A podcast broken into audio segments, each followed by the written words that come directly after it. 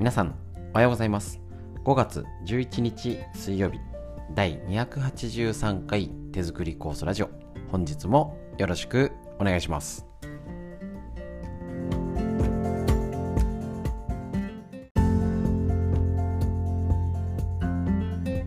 こちら手作り構想ラジオは埼玉県本庄市にあります芦沢治療院よりお届けしております。私の母親が手作り構想を始めて35年ほど余り経ちまして北海道帯広市にあります十勝金星社川村文夫先生にご指導を長年いただいておりまして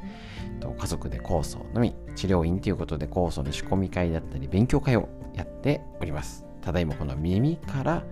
オンラインでお届けするっていうことでラジオお届けしておりますのでしっかり頑張って作った手作り酵素が体で発揮できる体づくりこちらをお届けしてまいります。本日もよろしくお願いします。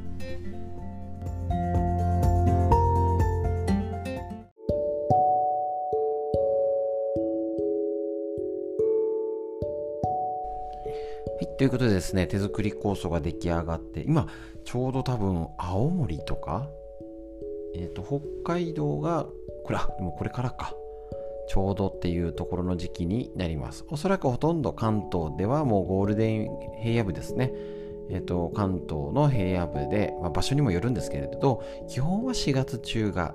メインになるかと思います。そうやって時期によ、場所によってね、取れるのが違いますから、え、ー、と、時期によってですね、えっ、ー、と、本当に場所、ね、取れるのが違うんですけど、この春の草、いい、ね、しっかり仕込んで出来上がったやつを、ね、昨日は飲み方を確認しました。で、えっと、塗り方ですね。体に塗る。まあ、イメージで言ったら、マッサージオイルみたいな感じで、植物天然エキスを塗ろうみたいな感じでやればいいかと思います。ただね、こするより。それで、ツボ刺激だったり、筋肉、ほぐすとかに使っていただければと思います。で、まあ、あのイメージで言ったら手作り酵素酵素っていうのは仲介役なので、ね、酵素が全て何か治すっていうよりはあのー、触媒っていう働き。ちょっとね分かりづらいんですけれどいわゆる早送りです。ね、手作り酵素の、えーと、例えば怪我をして病気をしてそれが治るよっていうストーリーがあるとしたら2時間ドラマ。そんなかかんないです。な まああれですけど2時間ドラマがあるとしたらその2時間ドラマを1時間ねあの早送り今早送りって言わないんでしたっけ？早送りする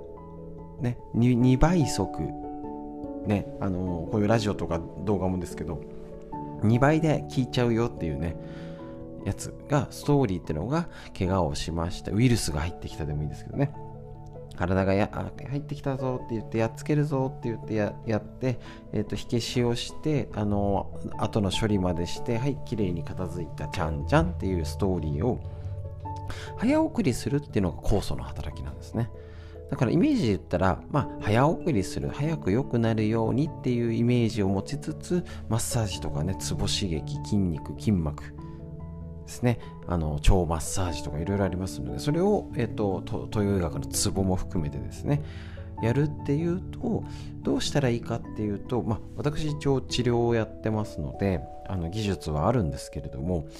いい加減に塗りましょう。適当にいい加減に塗りましょう。ね、そうすると、あのー、例えば手に塗るよって言ってもなんか、あのただ痛いところとかだけ塗るんじゃなくて肘とか手首もう別にあの病気を治そうとかね治療しようっていうよりもみんななんか流れ良くしようって言って自分で自分に施すんならいいんですよね。それをこんなにこれが効くからって言って売ったりそれでお金を取るとちょっとまずいかもしれないんですけど自分で自分をやるまあ、家族をやるぐらいだったら全然ね問題ありませんので、えっと、適当にもうねどっかツボが当たればいいみたいなね。なねなんかもうほぐして自分でねあのマッサージ効果っていう感じでやればいいので適当にやりましょう。その適当が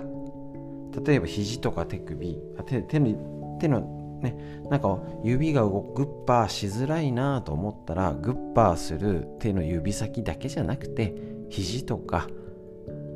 手首から肘ぐらいまでなんとなく広い範囲に適当にやれば大丈夫です。あんまり考えすぎてもねしょうがないので適当にやりましょう。そうするとある程度ね、あのー、で必ず片方塗ったら楽になったかなって確認もしましょう。もう悪いとこほど良くなったこともわからないんでなので適当に使うんでいいんですけどあの必ず自分塗った塗った前と後が変化したかって確認をしましょう。これ効果があったかっていうより脳が気づくか気づかないか。脳に指令を送ってあげるって感覚でいいと思います。それぐらいの感じで適当にやってみましょう。そうやってねあのやっぱただね飲んでるだけの人よりもいろいろ活用してきたした人の方があ酵素やってよかったなっていう感想はね多く間違いないですね。なんか良さそうな液体を飲んで全て良くなったなんてことはないですよね。なのでぜひぜひ、えーと、体を元気にするためのねあの自分の道具ですのでそれをどう生かすも殺すも自分次第ですので自分でどうやったらうまく体が元気になるかなっていうのを自分で考えて自分で探してみましょう。誰も教えてくれませんし誰も自分のね自分痛みは自分だけの財産。他の人には絶対辛さはわからないので自分で何とかしましょう。これは河村先生の教えです。ということでフリーのお話以上です。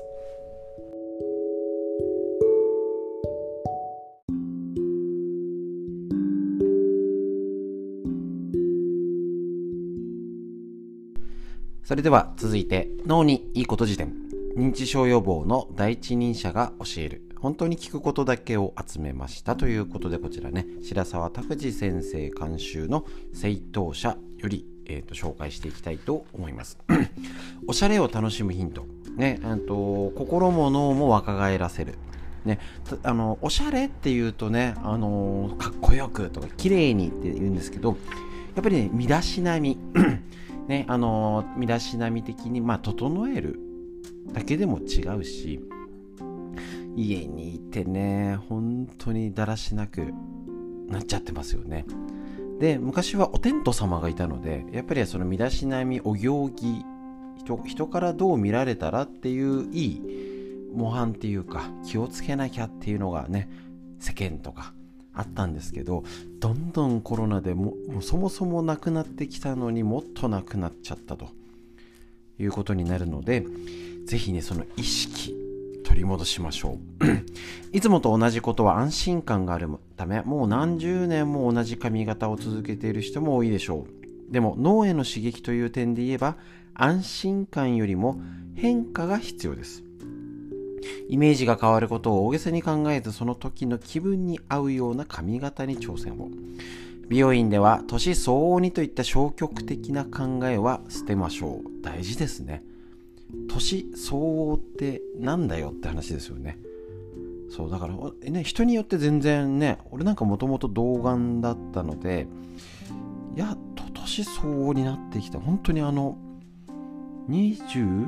5ぐらいまで居酒屋で止められて身分証明書みたいなね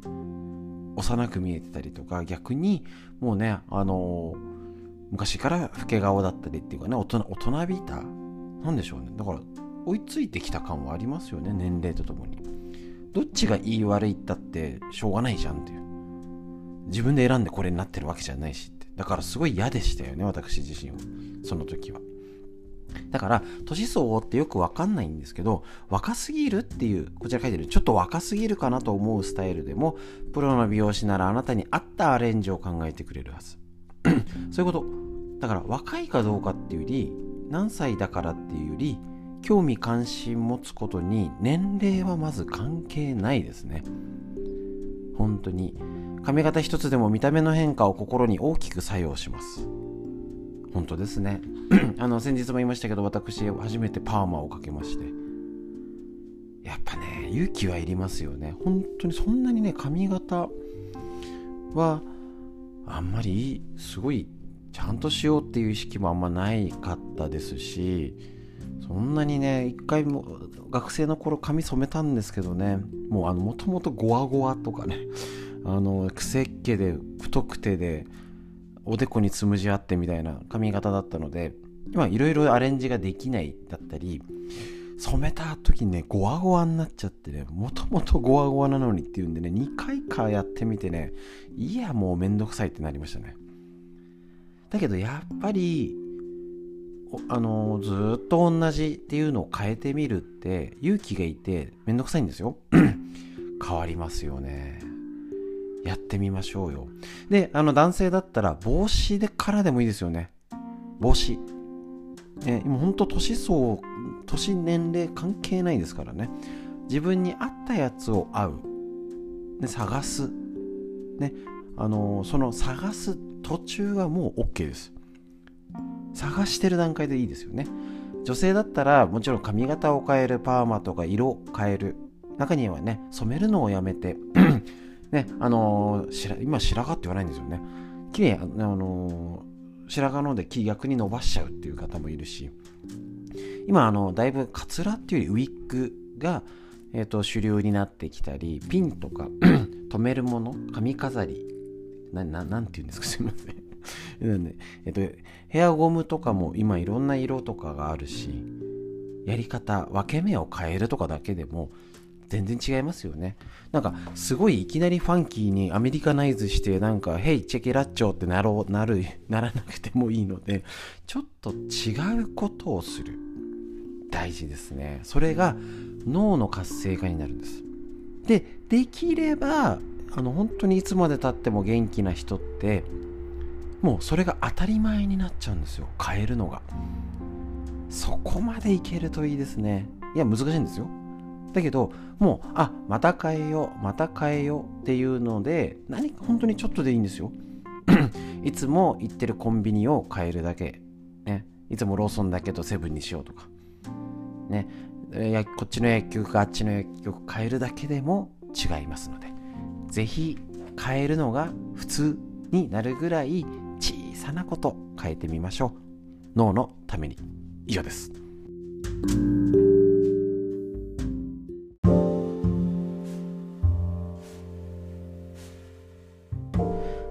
てみんな知りたい東洋医学の知恵。緑薬品漢方堂の毎日漢方。体と心をいたわる365のコツ桜井大輔先生の夏目社と。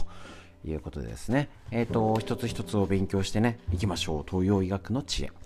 日はですね、え、ー、と、5月11日のページ。月経の時の女性の話ですね。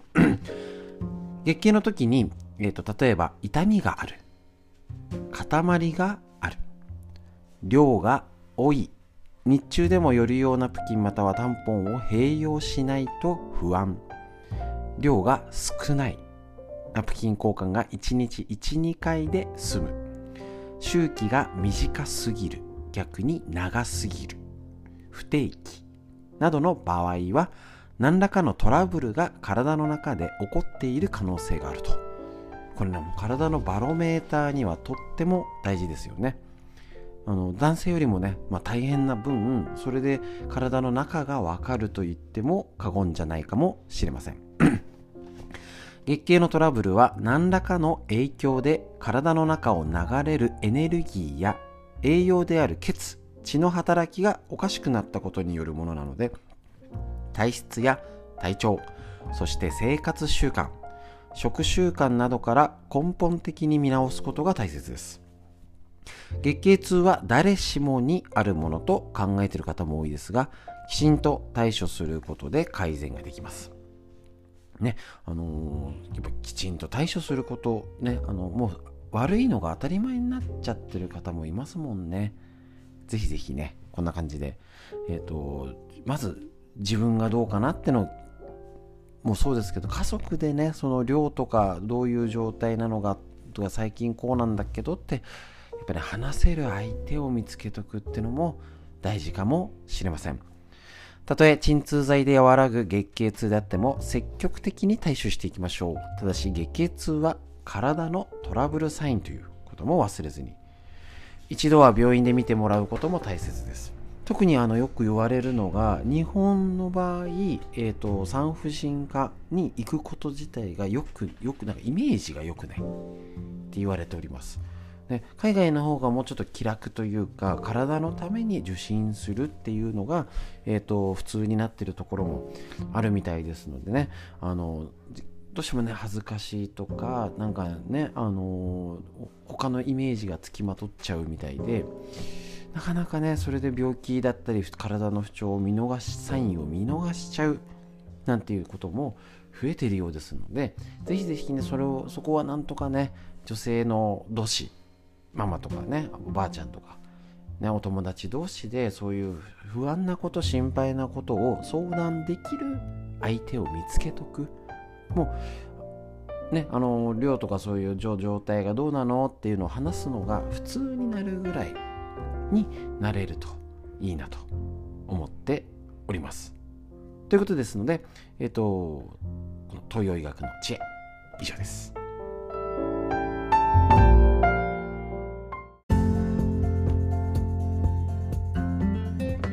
はい、ということで本日も以上になります。なんかね、気温の方がなんか暖かいんだか寒いんだかでまた雨、雨予報ですか？また予報も変わってきてますよね、ちょっとね。なんだか梅雨が早いんだかなんだかバタバタバタバタよくわからない感じになってきておりますので、ぜひぜひ体調に気をつけて、こういう時こそ温めましょう。ついね、もう暑、急に寒いのが来て、なんかね、暖房閉まっちゃったのにね、何着たらいいかが迷っちゃうぐらいなんですけどこんな時は体も、えっと、腸内細菌とか巡りも悪くなる。だから温めよう。簡単順に考えてやれることやりましょう。はいじゃあ肩回して。しょう回して息吸って。吐いて。一回息吸って。吐いて。敵な一日が始まりました。皆さんにとってより良い一日になりますように。最後までお聴きくださいましてありがとうございました。